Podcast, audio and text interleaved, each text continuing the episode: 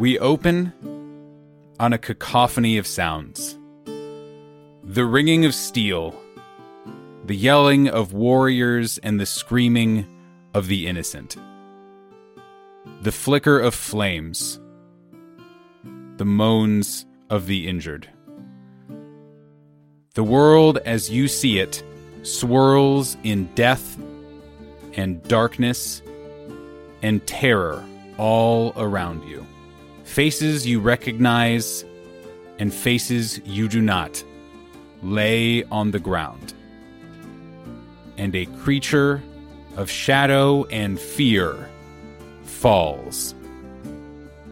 A final noise rings out. A deep, sonorous sound of a bell. Suddenly, the darkness, the creatures, the Mothmen, all dissolve and disappear around you. And after a moment, those in the square near one of the great bell towers of the red city of Agmar look toward one another and to those that saved them the Golden Tree Adventuring Guild. And a stunned cheer of victory begins to ring out. Suddenly, there is a whirl of activity. People rush toward one another, towards friends and strangers and family. Welcome to Reckless Attack, a 5th edition Dungeons and Dragons actual play podcast. My dear players, what do you do?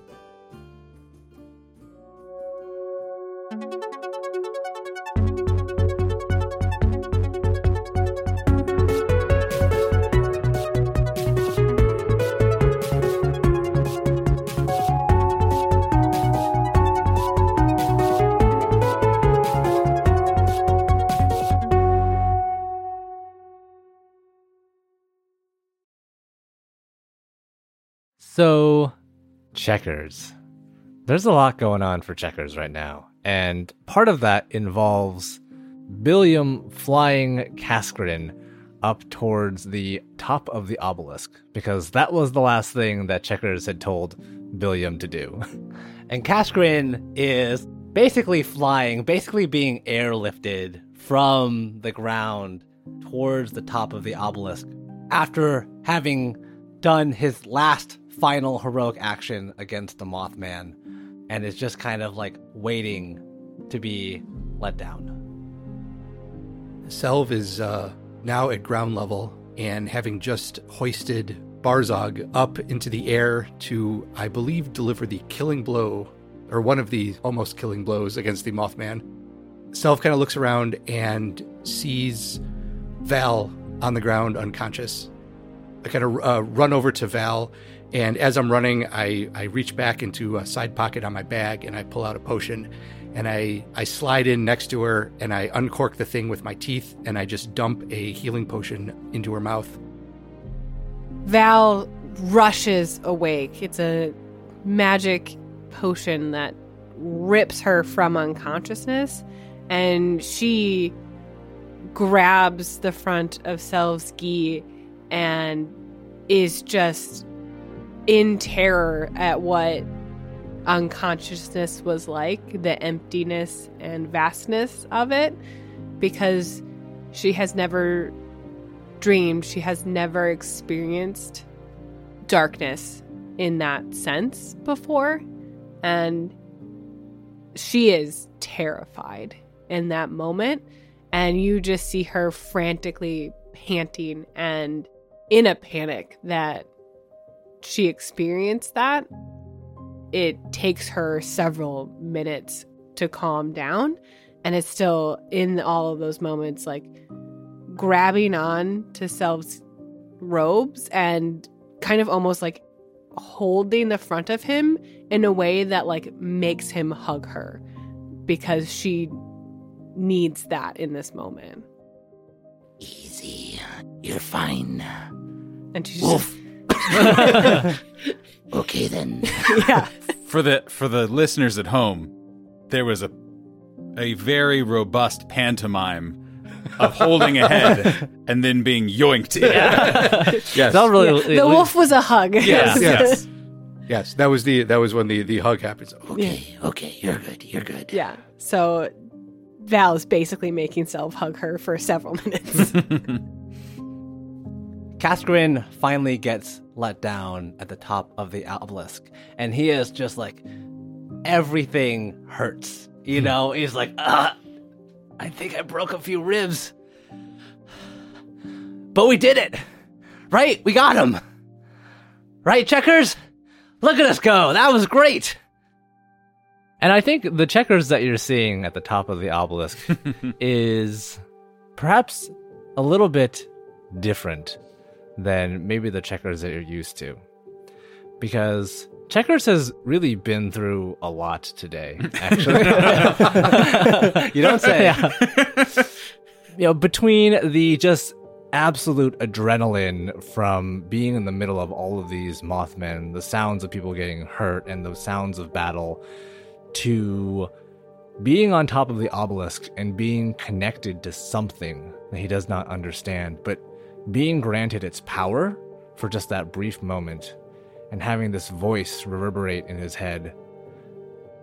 We rise to defend the people. And then having the Mothman really just blast him with psychic energy and just like scramble all of his thoughts to just it's all just kind of coming crashing down on him right this moment as he realizes that Kaskrin is being lifted by Billiam and he's moving. He's alive. He survived being trampled by the large, shadowy creature that the Mothman created and is rejoicing. And Checkers just kind of turns to you and it's there's just a lot of emotion on his face right now, I think. And he just weakly goes, Yeah, yeah, Caspian. We did it, didn't we? I don't know what we did, but we did it. And Kaskrin, you know, he is jubilant. Like he he's been we saved the city. Like this is a time to rejoice, to be merry, but when he sees that look on Checkers, he softens. Do you mind if I ask? Mhm. What exactly is the look? What is it that Kaskrin sees? He's different, right? Checkers Yeah. is different, and it's been a long day. Yeah. Maybe it's just Yeah. he looks tired in a way that Checkers often Yeah. does not look tired. But like, what's the what's the image? I think for the first time, Kaskrin may actually see Checkers be worried. He's trying very hard to hide it under like a veneer of like in a way he is putting on an act, like he's pretending to be to be Checkers basically of to to rejoice, to understand that like they did a good thing. But I think in the in the back of his mind he was really worried about Kaskrin for a moment in a way and showed it maybe in a way that he wouldn't normally. In his mind, he was thinking that he more or less left Garnak to his own fate to try and help Kaskrin, also at the expense of potentially defeating the Mothman. You know, he saw how mm-hmm. close the Mothman was to just ripping the, the bell tower from reality and still chose to save Kaskrin instead. So it's just this it's just it's just this look of worry is the best way I can describe And it. it's and and it's not just worry; it is worry directed at Kaskrin. It sounds like, or at Checkers himself. or yeah, Yeah. or is it just of like, oh God, what did I do? Yeah, I think I think it's, that's what makes it complicated. Is it's mm-hmm. both because mm-hmm. it's worry about Kaskrin, it's worry about maybe what others might think about Checkers after what he's done in a way. Maybe no one else will notice that Kaskrin was airlifted by a, a small frog, and you know it, things will just go on. But in Checkers' mind, is like he really made a choice, and it was a choice made in desperation in some ways, made out of fear, out of emotion. But it was still something he did. Mm-hmm. So when Kaskrin looks at Checkers, it's not like he is just his old self saying, "Yeah, yeah, great, we did it." It is a very different Checkers. And Kaskrin knows, like he's never seen Checkers like this before, with this like worried expression about something. There's a moment where he, he's taken aback, like he doesn't know what's got him so worried, but his face, his expression softens, and he says, You know, when we first met, all those months back in Lotros, I thought you were just up to no good, honestly. I mean, you basically were. You kept stealing all these things, and I had to go out every time to go find out what was up. And every time I'd get there, there would be no evidence. It's just like someone came, stole something, and vanished. And then one day I hear this, just this, this chuckle from the rafters, and I look up and there's just this blue frog staring at me. And over time, like, I've seen you go from a thief, a vagabond, to an adventurer, to a protector today. You saved people's lives today, Checkers. You saved my life. Whatever's got you worried, know that we did a good thing today. Know that you did a good thing for me, and I I respect that. I I respect you. And I'm proud of you. You know, I I see you putting in this work. I see you trying to be the best and running for it, grasping for it with everything that you have. And yeah, that means a lot to me. And as Checkers is hearing these words, I think that he would probably try to maybe cover things up a little bit, get his composure back, and just, Well, don't expect it again, Cass. you know, it's uh hmm. What would Checkers say? I appreciate how quickly Checkers didn't believe what he was saying. Yeah, You know, right. like he ran out of his own lying steam in that moment. Of like, uh-huh. well, yeah, I'm not gonna do it again. oh God. oh no.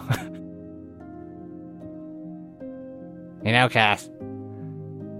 I guess I'm glad that I came here with you. I certainly couldn't let you have all this fun by yourself, right? And I think Checkers, for the most part, just kind of looks at Kaskrin and just kind of looks around at what has happened tonight. And he pulls out the small urn that he was planning on throwing into the obelisk. And he kind of like just chucks it off of the obelisk into the fire.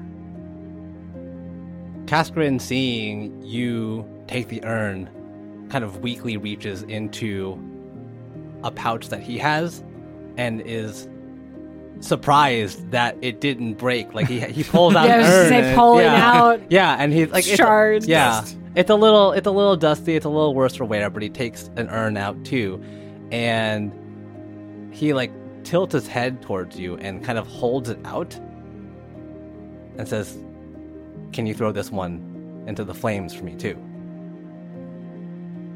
And Checkers will grab the urn from Kaskrin and actually kind of look over to where he threw his urn and look down. And I'm thinking that the urn kind of shattered on like the upper part of the bonfire. Yeah, kind of from above, it really strikes you that that there are flames, but it's not it's not behaving in the way you would expect flames to. It's they're not illusory, but also they're not putting off any heat. Mm-hmm. They don't seem to be consuming any of the wood, but it seems to be normal flame that turns to green motes. It's mm-hmm. very very strange is my point and can easily have something atop it, shall we say. Yeah. And he looks over and just kind of sees where his urn shattered. And rather than seeing kind of the ashes of something like he might have been expecting, Mhm. instead of seeing the green motes fly up into the air, he actually sees his necklace, the necklace that he put into the urn, caught on one of the pieces of wood at the top of the bonfire and it's not burning at all. Like he looks at it for a good 10, 15 seconds and it is entirely unchanged. He looks at Kaskrin with almost this like panicked look, I would say. like, That's not supposed to happen. Checkers, what's wrong? I gotta go. He like throws the urn back at you and calls out, Come on, Billiam, we got work to do. and he grabs onto Billiam's tongue because Checkers and Billiam are actually going to go into the fire at the top of the the large bonfire where his necklace is. And he's actually going to go try to retrieve it. Kaskrin looks at you. He he has he holds his own urn in his hands and he sees you grabbing onto Billiam and basically just like repelling down the side of the obelisk, leaving him alone. He takes, you know, the urn that you've you've given back to him and tosses it over the edge himself. I'm trying to think of like what's going through his head right now. It's just like a jumble of like something's going on with with checkers and like everything's finally over we've won we've saved the day but like none of it comes out in words and instead he just like lies back as a green mote kind of flits up next to him and disappears in the sky and with that like tears just start running down his eyes and onto the obelisk. And Checkers is retrieving his necklace. What does he do once he gets it? It is cool to the touch. I think he would be at the bottom of the obelisk at that point, looking at this thing, trying to understand why nothing happened to it. This is a theoretically a large magical fire. If anything was going to Mhm. destroy it, it would have been this. So he's just looking at it, and he's been thinking about this necklace basically for hours at this point, thinking about what it was going to be like to finally be free from it, basically and he puts it back on, but it's like he's putting a chain around his own neck.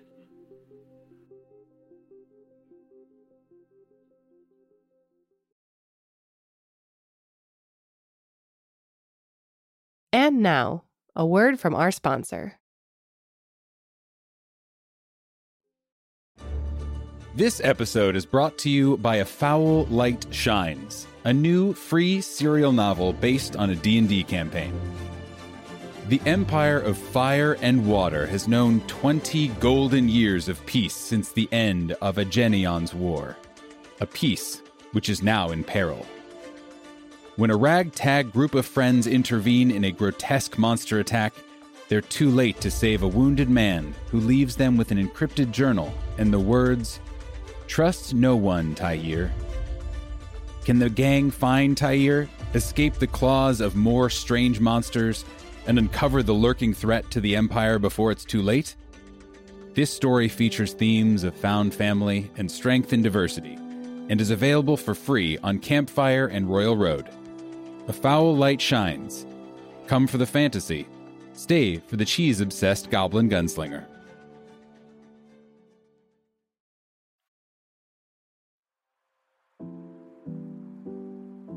Hello, everyone. GM Nathan here, and welcome once more to the midroll.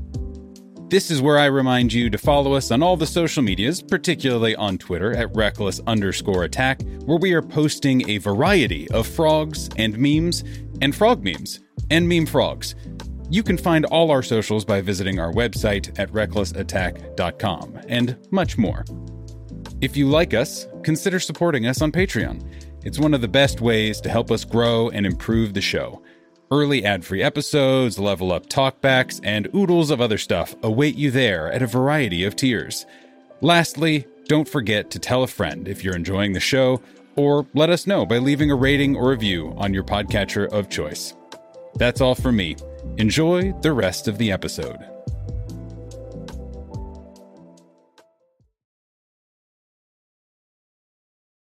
As Val's breathing starts to slow and become more regular, she'll mind link to Selv, simply saying thank you and release her undeath grip from from his robes and I didn't do sit back. anything you didn't already do for me.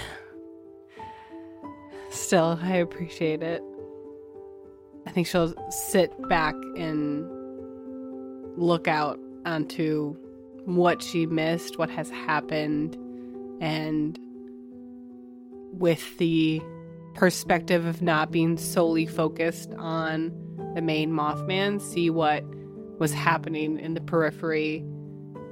Her mind kind of starts to go into like triage mode. It's slowly working towards there. She's still playing catch up, but that's like kind of where her mind starts to go to. And because she's mind linked with Selv, he's not getting direct thoughts of that, but he's kind of he's got an insight into where her mind is going.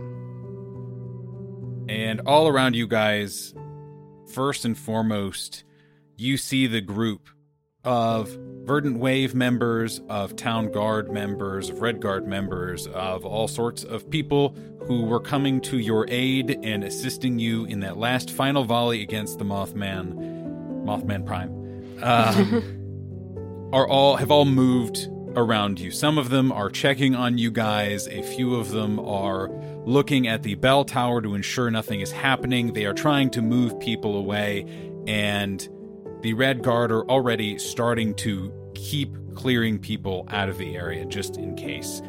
But Val, you still see there are mortal forms laying still on the ground.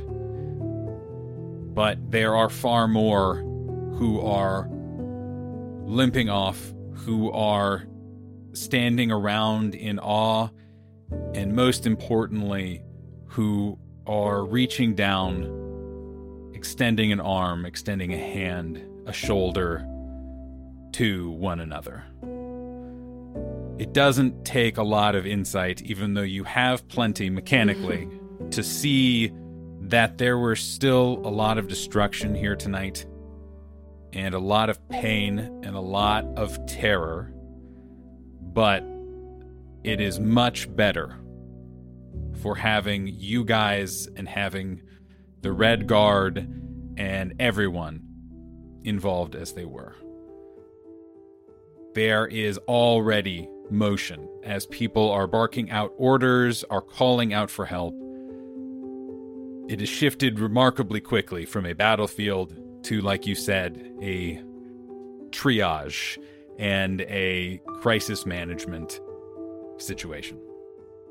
As Val sees just regular mortals helping each other out, she feels heartened. She feels just that much better about what's happened tonight, and she'll slowly, using Selv's help, start to stand.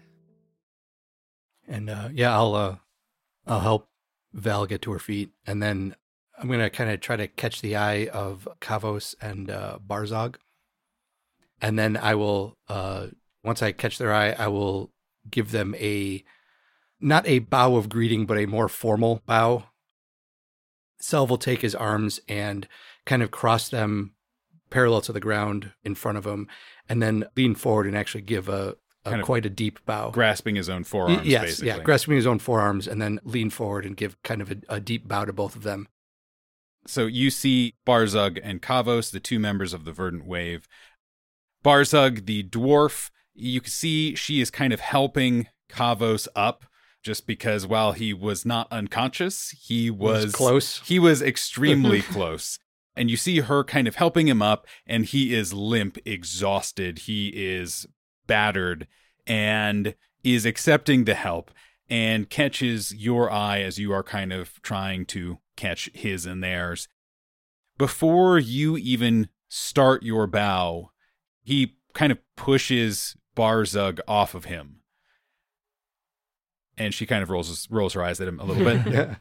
And Kavos, the red dragonborn, faces you and places his fist on his chest as you've seen him do before. The two of you unspeakingly bow in, as far as anyone can tell, perfect unison and slowly get back up. And Kavos then tries very, very hard not to look injured as he walks away to essentially meet the rest of his guild, including Giannis Varga, who was one of the members of the kind of cavalry who were coming to help you guys. You guys hear the voice, uh, all of you, but obviously loudest of all, to Selv and Val. You hear the voice of Vina Calvetta, the head of the Red Guard, who runs up to you two. Everyone okay? Is everyone okay? Are you all right? Val, at Vina's words, actually starts looking around for Cass and Checkers because she's realizing she hasn't seen them and seen if they're okay.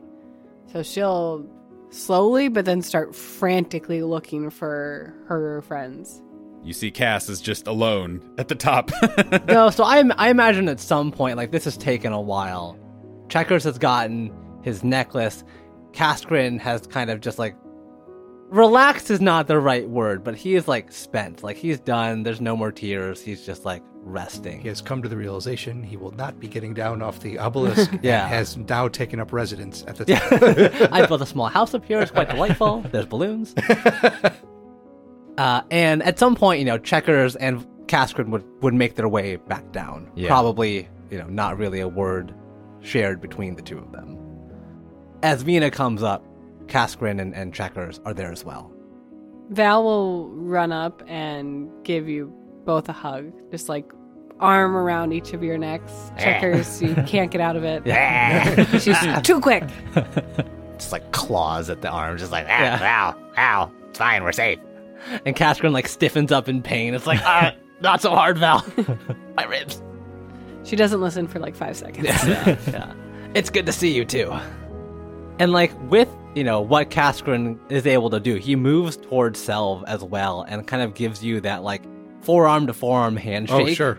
You know, of like yeah, Sel- Selv will happily return that. yeah, and, and gives like a meaningful nod to Valeska and just, You've already been hugged. Right, fine. yeah, and yeah, afterwards it's like good job, us. And I think also too at some point Mango would have returned with Garnak because Mango was out there trying to help Garnak from being Garnak, the Minotaur, who was pulled into a dark alleyway. Yeah, right, right. And people just kind of like slowly start to mm-hmm. form around the golden tree. People that we've met before, people that we've saved somehow. Yeah, we still see people who were here, like Fogrin, the dwarf. Alareth is there, kind of hanging around by one of the trees. You know, Vina's next to us. Maybe we even see some members of the, the Bones who were called in. The Fortunate off in the distance, as we're, you know, almost just like being encircled by the people of the city, the people that we've saved, and the people who've met and saved us in return. We'll go over to Vina and I guess report that we are we're all here. Present and accounted for. Does anyone have anything else that they want to do as part of this sequence? I was gonna say Val will specifically not throw her urn in. She will like unseal it and take out the parchment she put in there, scribble out what she wrote, and quickly rewrite something down, and then throw the the new urn or edited ver- version back in Same, ur- same urn, di- sort of uh, different, same parchment. Uh, we, you get it. version two. Yes. So I will also kind of make my way to the um towards the pyre, maybe stop about you know five six feet from it, take out the urn, and it's actually not completely broken, but there are several cracks into it, and he actually pulls out a small like triangular shaped piece that has clearly broken from the rest of it but is still set in there.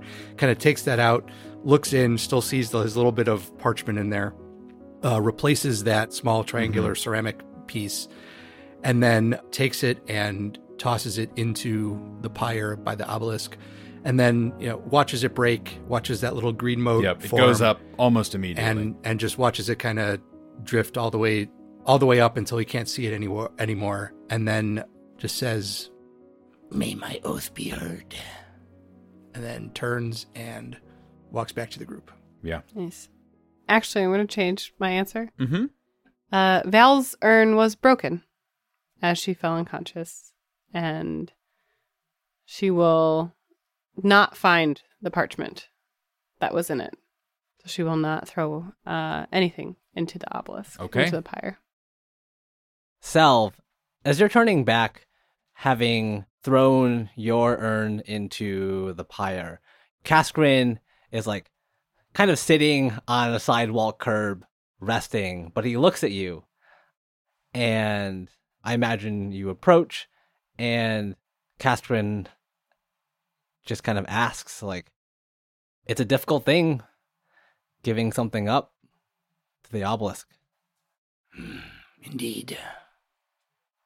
I gave up my fear of change. And I hope that the obelisk takes it, you know? It took me months to work up the courage to finally join the golden tree. And even then, I had to be prodded. And I'm tired of it. I'm tired of being afraid of what's to come. I'd rather charge forward with everyone else around me. And it's like, you know, saying that to himself, but also saying that to you as like a way to, con- you know, something he's confiding in you. That's what he did. Selv will kind of put his hand on your on your shoulder and just say, We are more similar than I thought. and he just kind of like pats your shoulder and starts heading back to the group. Mm. Selv has secrets too. Kaskrin has no secrets. you have two very high insight people. You can't Yeah, have secrets from right. us. Uh, David, can I ask, why do you think Cass, seeing that Selv threw something in the fire, why do you think that he decided to share that with Selv? To share what he was giving up, what he was tired of, what the way, the direction that he wanted to grow? Was it just right place, right time with someone that he trusted? Was it something about Selv? Was it just kind of musing out loud that happened to be at Selv? I think it's Selv and Kaskrin have fought together Mhm. for months now in training and now in fighting the Mothman. And to Kaskrin, like that's the truest way to know someone is when you're in the thick of it, you're fighting for your lives and you've got a comrade next to you that you can share Mhm. the experience with. You know, that's the truest way to get to know someone. And so he is starting to already feel that connection with Selv. And then part of it is also by telling someone, it makes it more real. Mhm. He can write his fears, write his desires on a piece of paper and cast them into the fire all he wants. But for real change, he has to acknowledge it, he has to work for it. And the best way to do that is by telling someone. So, activity continues around the bell tower and far beyond it. You are relatively quickly told to get the hell back to bed. that you guys have done enough here tonight. I'm sure. Val that- will not go until she expends all of her spells Yep. and every charge of her healer's kit. Yeah, I assumed that stabilize that wasn't necessarily going to happen the first go round for all of you. But again, at least after a little while, I imagine that Vina Calvetta herself comes up to you guys and quietly, respectfully orders you to get the hell out of here. but does so with respect, with saying, hey, like, you guys did your jobs we can take it from here. The city will be here when you wake up. The four of you head back to your guild hall. It is a decent walk. You have to go down one of the main roads in the city, where not but a few hours ago there was activity, there was joy, there was all kinds of things. And you know that technically it probably should be going now, but, well, Mothman attacks have a way of dampening the mood. So you see empty stalls, you see the aftermath of a day of celebration and joy. It was cut short, but it was a day of, of joy nonetheless. You walk through the city. There are still people out in it, but no one pays you too much mind at this point, and you're able to just walk together until you get back to your door. I imagine one of you guys swings open your front door, and behind the reception desk, you see Berga staring wide eyed at you guys. Taroth perched somewhere behind mm-hmm. her, just his face up against the wall for no apparent reason. and atop the desk, an asleep Hody and very colorful chicken resting on Hody, who are both deep asleep. But as soon as you guys walk through the door, an explosion of joy and welcoming and happiness greets you.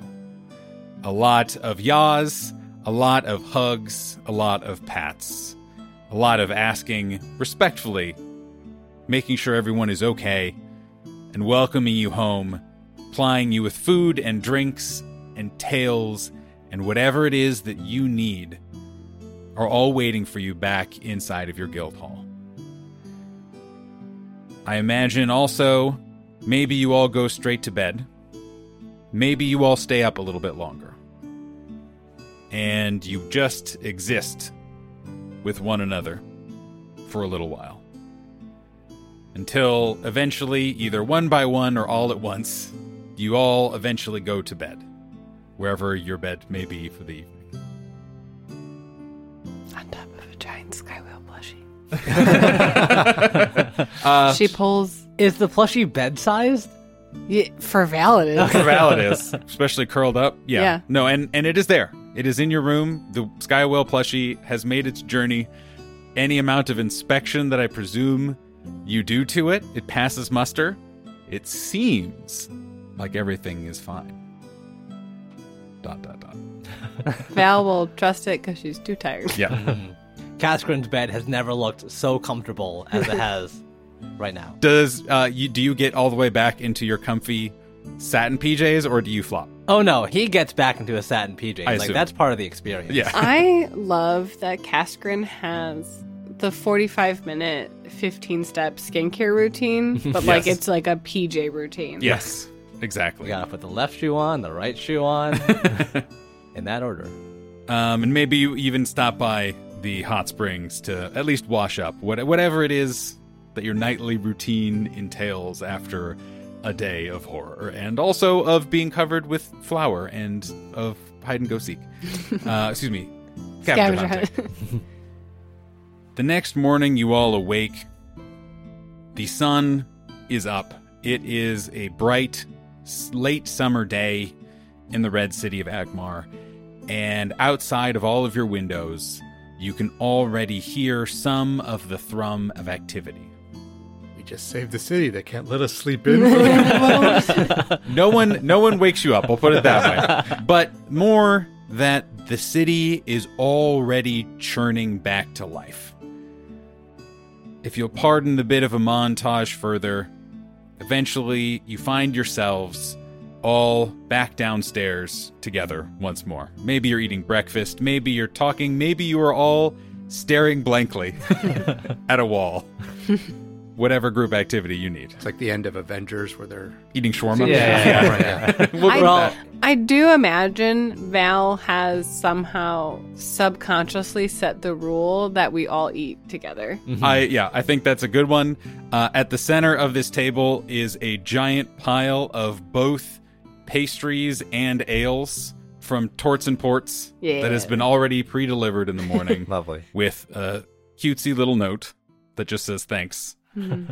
Kaskrin is moving a lot slower than usual, but he comes down to breakfast like full on, like baby blue satin PJs. he's got the hat, he's got the slippers, he's like shuffling along, and he Amazing. sits down. I'm I'm just imagining like Checkers for some reason is just like holding Colaprico just like above his head and just like running around like a like like like from a Zelda game, Yeah, where yeah. you're trying to jump far distances. right Yeah. exactly and like maybe Val just sees him and is just like it's gonna be one of those days huh? I'm imagining Colaprico's having the time of their life actually, and Right. he's just like squawking, like like doing like random chicken because he's not a rooster. There, she's a chicken. Yeah, So I don't know what Just chicken squawking. noises Just are. barking. Yeah, Yeah. Yeah. barking. Mhm. whatever. They're having a great time. It's like a balk of joy. Yeah. Yeah. Clearly, she's a very evocative, talkative chicken. And as you guys are digging into the pastries and kind of just starting your day, whatever this day might be, you guys hear a knock at the door. And Berga excuses herself and wheels herself kind of around the corner. We know that's not Alareth. you hear a little bit of conversation, kind of just out of earshot, where you can hear it, but you can't quite pick out the words being said. And Berga comes back into the room and she says, "Uh, yeah, uh, ex- could I, uh, actually, could I think, um, the could the four of you just come here for just one moment? There's something that I think you should should see."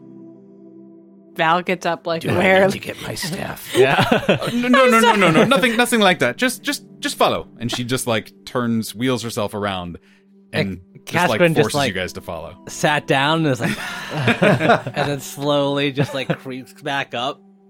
Val like brings whatever pastry she was eating with her, and I would also just like it known that Jonathan mimed tucking Colaprico. Yes. under- I was gonna say that I was just like it's, yeah Chico just like tucks the chicken underneath his arm like hops on Mango it's like oh, Perfectly okay. Yeah, behaved. yeah. I feel like though this chicken was gifted to Val, it might it might end up being Checkers' chicken.